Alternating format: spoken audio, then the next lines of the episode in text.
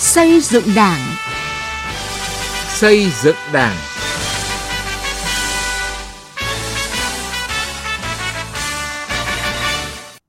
Kính chào quý vị và các bạn. Chương trình xây dựng Đảng hôm nay có những nội dung chính sau đây.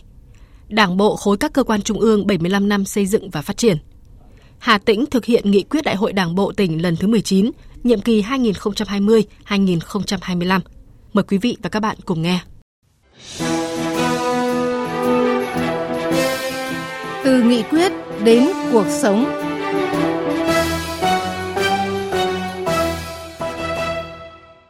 Thưa quý vị và các bạn, Đảng bộ khối các cơ quan trung ương là đảng bộ đặc thù, gồm các cơ quan tham mưu chiến lược đầu não của trung ương, giữ vị trí vai trò quan trọng trong hệ thống chính trị các cấp ủy trong toàn đảng bộ, chịu sự lãnh đạo chỉ đạo trực tiếp thường xuyên của Bộ Chính trị và Ban Bí thư, có chức năng lãnh đạo các tổ chức đảng trực thuộc bảo đảm hoàn thành nhiệm vụ chính trị, xây dựng tổ chức đảng trong sạch vững mạnh, gắn với xây dựng cơ quan và các đoàn thể trong khối vững mạnh. Sau 75 năm xây dựng và phát triển, Đảng bộ khối các cơ quan trung ương đã có sự phát triển mạnh mẽ toàn diện đồng bộ,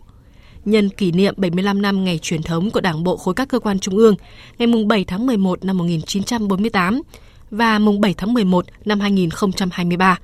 Phóng viên Đài Tiếng Nói Việt Nam có bài đề cập nội dung này. Là tổ chức đảng trong các cơ quan đầu não của hệ thống chính trị, gồm các cơ quan tham mưu, giúp việc của Ban chấp hành Trung ương Đảng, các cơ quan của Quốc hội, các cơ quan bộ, ngành thuộc chính phủ, cơ quan trung ương của Mặt trận Tổ quốc Việt Nam và các đoàn thể chính trị xã hội –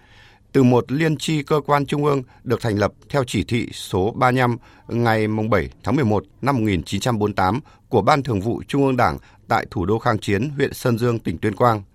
Hiện nay, Đảng bộ khối các cơ quan trung ương gồm có 61 tổ chức đảng trực thuộc. Tổ chức đảng trong Đảng bộ khối các cơ quan trung ương có những điểm khác biệt so với tổ chức đảng ở các địa phương và doanh nghiệp thể hiện ở đặc điểm của tổ chức đảng và đảng viên, ở chức năng, nhiệm vụ của các tổ chức đảng và bộ máy cơ quan chuyên trách giúp việc cấp ủy, ở mô hình tổ chức và phương thức hoạt động của các tổ chức đảng. Qua các thời kỳ, trải qua nhiều lần sắp xếp tổ chức lại theo chủ trương của Trung ương Đảng cho phù hợp với tình hình thực tiễn của từng giai đoạn cách mạng, Đảng bộ khối các cơ quan trung ương luôn giữ vững đoàn kết, nhất trí, kiên định mục tiêu độc lập dân tộc gắn liền với chủ nghĩa xã hội. Đội ngũ cán bộ đảng viên trong Đảng bộ có bản lĩnh chính trị vững vàng, được đào tạo cơ bản, có trình độ cao về lý luận chính trị và chuyên môn nghiệp vụ, trực tiếp làm nhiệm vụ tham mưu và tổ chức thực hiện chủ trương của Đảng, chính sách pháp luật của nhà nước trên hầu hết các lĩnh vực quan trọng trong các cơ quan tham mưu chiến lược của Trung ương. Ông Nguyễn Quốc Cường, Bí thư Đảng ủy, Chủ tịch Hội đồng Quản trị Ngân hàng Hợp tác xã Việt Nam cho biết, trong quá trình phát triển luôn nhận được chỉ đạo của Đảng ủy khối các cơ quan trung ương trong công tác, qua đó đơn vị đã thực hiện tốt được nhiệm vụ của mình trong các hoạt động chuyên môn nghiệp vụ. Dưới sự chỉ đạo của Đảng ủy khối các cơ quan trung ương, trong suốt cái quá trình phát triển nhiều năm vừa qua, thực hiện đúng cái chỉ đạo của Ban cán sự Đảng, của Thống đốc Ngân hàng Nhà nước, của Đảng ủy Ngân hàng Trung ương và được sự hỗ trợ dẫn dắt của Đảng ủy khối các cơ quan trung ương. Ngân hàng Hợp tác xã ngày cũng một lớn mạnh. Qua hơn 20 năm phát triển, làm đúng cái vai trò là ngân hàng đầu mối của các quỹ dụng dân, phục vụ cho 1.200 quỹ dụng dân, 57 tỉnh thành phố của cả nước, hỗ trợ gần 2 triệu thành viên là các cá nhân, hộ gia đình ở những vùng sâu, vùng xa, đặc biệt là ở những cái vùng nông thôn, nơi khó tiếp cận với cả dịch vụ tài chính ngân hàng. Bên cạnh đó, Đảng ủy khối và cấp ủy các cấp luôn chú trọng nâng cao chất lượng, hiệu quả công tác xây dựng Đảng về chính trị, coi trọng xây dựng Đảng về tư tưởng, tiếp tục đẩy mạnh thực hiện các nghị quyết về xây dựng Đảng, chỉ thị số 05, kết luận số 01 của Bộ Chính trị. Trọng tâm là nâng cao trách nhiệm nêu gương của cán bộ đảng viên, nhất là người đứng đầu cấp ủy, cơ quan, đơn vị và tập trung ngăn chặn, đẩy lùi các biểu hiện suy thoái về tư tưởng, chính trị, đạo đức, lối sống và các biểu hiện tự diễn biến, tự chuyển hóa trong nội bộ. Theo ông Nguyễn Văn Yên, Phó trưởng Ban Nội chính Trung ương, Thời gian qua, Đảng ủy của cơ quan Ban Nội chính Trung ương luôn chấp hành đúng chỉ đạo của Đảng ủy khối. Trên cơ sở đó, Ban Nội chính Trung ương đã ban hành các chương trình, kế hoạch cụ thể để hoàn thành nhiệm vụ của cơ quan thường trực Ban chỉ đạo Trung ương về phòng chống tham nhũng. Đảng ủy khối các cơ quan trung ương là cơ quan trực tiếp lãnh đạo, chỉ đạo về công tác đảng đối với các đảng ủy trực thuộc. Chúng tôi cũng thấy được là cái sự quan tâm lãnh đạo, chỉ đạo của đảng ủy khối rất là sát sao, rất là kịp thời và từ cái sự lãnh đạo chỉ đạo của đảng ủy khối cùng với cái sự quan tâm lãnh đạo của lãnh đạo ban nội chính trung ương đảng ủy cơ quan ban nội chính trung ương trên cơ sở đó à, ban hành các chương trình kế hoạch để lãnh đạo chỉ đạo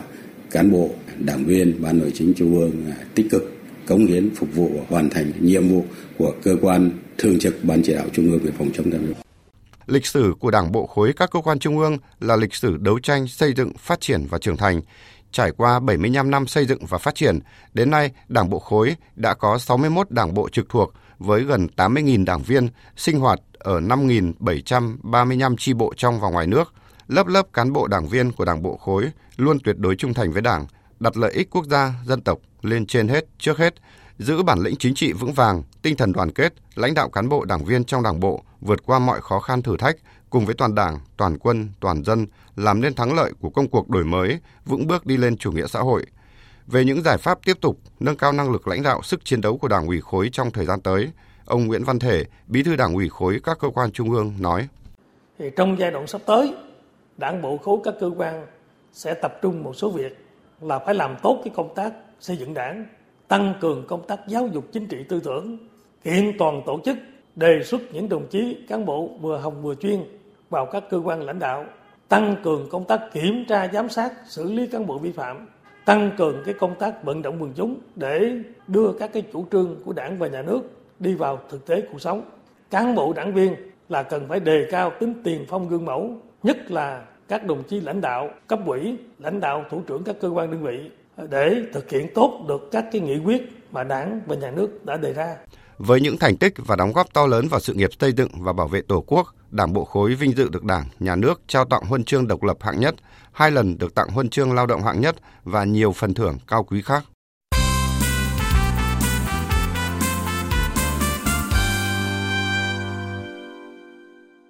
Quý vị và các bạn đang nghe chương trình Xây dựng Đảng. Xin chuyển sang một nội dung khác. Thưa quý vị, thực hiện nghị quyết Đại hội Đảng bộ tỉnh Hà Tĩnh lần thứ 19, nhiệm kỳ 2020-2025. Đến nay, sau 3 năm, Hà Tĩnh đã phát triển đạt nhiều kết quả quan trọng, trở thành điểm sáng trong phát triển kinh tế xã hội. Cùng với việc đổi mới phương thức lãnh đạo chỉ đạo tổ chức thực hiện nhiệm vụ chính trị, thì tỉnh Hà Tĩnh luôn coi trọng việc gìn giữ truyền thống văn hóa, phát huy sức mạnh mềm để có những bước tiến mạnh mẽ trên hành trình thực hiện mục tiêu trở thành tỉnh khá của cả nước. Sau đây, mời quý vị cùng nghe trao đổi giữa phóng viên Lại Hoa với đồng chí Hoàng Trung Dũng, Ủy viên Trung ương Đảng, Bí thư tỉnh ủy Hà Tĩnh. Thưa đồng chí Hoàng Trung Dũng, sau 3 năm thực hiện nghị quyết Đại hội Đảng bộ tỉnh Hà Tĩnh, vậy thì đến nay những cái kết quả quan trọng à, mà Hà Tĩnh đạt được là gì thưa đồng chí? Trong 3 năm thực hiện nghị quyết Đại hội Đảng bộ tỉnh lần thứ 19, chúng tôi à, nhận thấy có những cái kết quả nổi bật. Thì năm 2021, năm 2022, thu ngân sách đều đạt số thu cao nhất so từ trước tới nay. Năm 2021 thì thu đạt 17.000 tỷ đồng, năm 2022 thu đạt 18.100 tỷ đồng. Và đến thời điểm hiện nay của năm 2023, mặc dù hết sức khó khăn, nhưng chúng tôi cũng đã thu trên 13.000 tỷ đồng. Và một cái kết quả tốt đó là thu hút các nhà đầu tư lớn về trên địa bàn để khai thác các cái tiềm năng lợi thế. Và nội dung mà chúng tôi hết sức quan tâm đó là công tác an sinh xã hội. Bởi vì Hà Tĩnh là tỉnh thường xuyên chịu ảnh hưởng của thiên tai, là tỉnh mà có cái đối tượng chính sách rất là nhiều và rất nhiều hoàn cảnh đặc biệt khó khăn. Chúng tôi đã chú trọng vào việc kêu gọi nguồn lực xã hội hóa để xây dựng nhà văn hóa cộng đồng, xây dựng nhà ở kiên cố cho người dân. Và nửa nhiệm kỳ vừa qua thì chúng tôi đã xây dựng được 58 nhà văn hóa cộng đồng, xây dựng được 5.700 nhà ở kiên cố cho người dân. Trong đó có 24 hồ dân bàn trai 4 năm đời ở trên dòng sông La thì bây giờ chúng tôi đã đưa được lên trên bờ với nhà ở rất là kiên cố. Cùng với đó, chúng tôi đã hết sức chú trọng cụ thể hóa các cái nội dung mà nghị quyết đại hội đã đề ra. Đó là đến năm 2025, Hà Tĩnh phải đạt chuẩn tỉnh nông thôn mới. Và đến thời điểm hiện nay thì còn lại 4 huyện và hai xã chưa đạt chuẩn và chúng tôi đang tập trung rất cao để thực hiện tốt cái chủ trương này.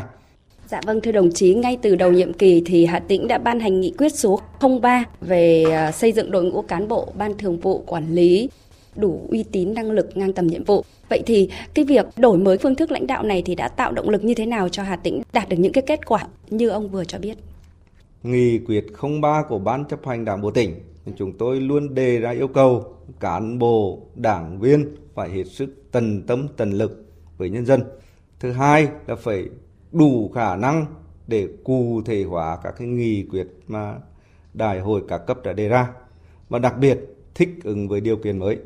Chính vì vậy, nghị quyết 03 đã đề ra những cái chỉ tiêu, những cái tiêu chí cụ thể để cán bộ đảng viên phải luôn nỗ lực. Và chúng tôi cũng nhận thấy rằng mặc dù đang có những khó khăn, có những tồn tại, tuy nhiên trong điều kiện hiện nay thì cán bộ Hà Tĩnh cũng đã có những cái nỗ lực cao để uh, từng bước hoàn thành tốt nhiệm vụ. Điều mà lãnh đạo tỉnh hết sức quan tâm là làm thế nào để tạo môi trường cho cán bộ đảng viên cống hiến và tạo môi trường để cán bộ đảng viên hiến kế về những nhiệm vụ phát triển kinh tế xã hội, quốc phòng an ninh, công tác xây dựng đảng và hệ thống chính trị. Và chúng tôi cũng tin tưởng rằng với những cái cách làm tạo cái môi trường cho cán bộ đảng viên cống hiến và thứ hai là luôn quan tâm tới công tác bồi dưỡng kiến thức cập nhật kiến thức cũng như tạo điều kiện cho cán bộ được đào tạo nâng cao chuyên môn nghiệp vụ để cán bộ sẽ ngày càng có những cái đóng góp tốt cho sự nghiệp công nghiệp hóa hiện đại hóa. Dạ vâng, à, xin à, trân trọng cảm ơn đồng chí. Học tập và làm theo bác.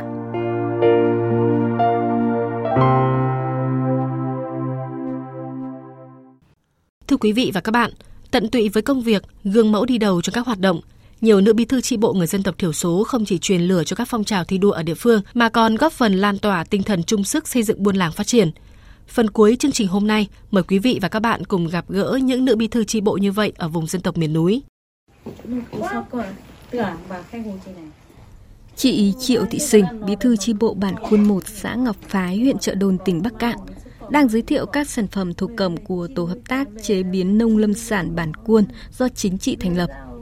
Thấm nhuần lời dạy của Chủ tịch Hồ Chí Minh, đảng mạnh là do tri bộ tốt, tri bộ tốt là do có các đảng viên đều tốt. Những năm qua, cùng với làm tốt công tác đảng, trong cuộc sống, chị Sình luôn ý thức được trách nhiệm đảng viên đi trước, làng nước theo sau. Vì vậy, không chỉ làm giàu cho bản thân, chị còn mở rộng quy mô sản xuất, tìm cách biến những giá trị truyền thống của dân tộc thành tài sản, tạo việc làm cho phụ nữ ở địa phương. Là bí thư chi bộ, bản thân tôi là thấy là mình vẫn chưa làm được gì nhưng nên là vẫn còn thấy là rất là hổ thẹn với lại tất cả các chị em phụ nữ ở trong thôn bản đảng kêu gọi cái gì mình làm được thì mình vẫn phấn đấu đi trước khi mà mình muốn vận động một chị tham gia hội của mình hoặc là tham gia cái tổ hợp tác của mình thì mình cũng giải thích cho các chị. Chính là đi nhiều thì biết nhiều thì về tạo công việc cho chị em làm là cũng tốt lắm rồi. Chị ấy tốt bụng hòa nhã mà, giúp đỡ xong là nhiệt tình dạy bảo nữa. Cũng với quyết tâm thay đổi nếp nghĩ, cách làm, thay đổi cuộc sống của đồng bào dân tộc mình, chị Vừ Y Giờ, bí thư tri bộ bản Lưu Thông, xã Lưu Kiền, huyện Tương Dương, tỉnh Nghệ An, trở thành người định hướng xây dựng phát triển bản làng. Chị cũng là nữ bí thư tri bộ người Mông đầu tiên của huyện vùng cao biên giới Tương Dương.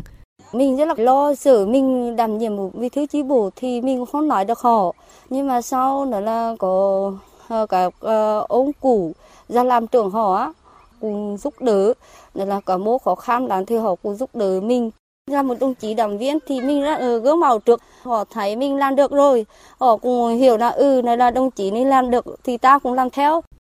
Còn ở buôn Mlốc Bê, xã Krông Dinh, huyện Madrak, tỉnh Đắk Lắk, cùng với việc tuyên truyền vận động nhân dân thực hiện tốt các chủ trương chính sách của Đảng và Nhà nước, nữ bí thư tri bộ Hờ Hương ở Huynh còn là điển hình trong chuyển đổi cơ cấu cây trồng vật nuôi, phát triển kinh tế gia đình. Đặc biệt là có những phương pháp tuyên truyền phù hợp giúp bà con xóa đói giảm nghèo. Công tác xóa nghèo ở trong buôn là cái công tác rất quan trọng. Buôn thì luôn à, tập trung vào cái nghị quyết lãnh đạo chỉ đạo của tri bộ là sát dân gần dân hướng dẫn cho dân phát triển kinh tế như là biết cách à, áp dụng khoa học kỹ thuật vào à, chăn nuôi bò chăn nuôi heo biết nắm bắt cái thời vụ thì từng bước buôn làng mới xóa nghèo được. Khi được đặt niềm tin và trao vào tay những cơ hội nhiều nữ bí thư chi bộ người dân tộc thiểu số đã chứng minh được năng lực và hơn hết là lan tỏa sự tự tin, khát vọng thay đổi cuộc sống đến với đồng bào dân tộc mình. Thưa quý vị, đến đây thời lượng dành cho chương trình xây dựng Đảng cũng đã hết. Chương trình hôm nay do biên tập viên Thu Thảo biên soạn. Cảm ơn quý vị và các bạn đã chú ý theo dõi.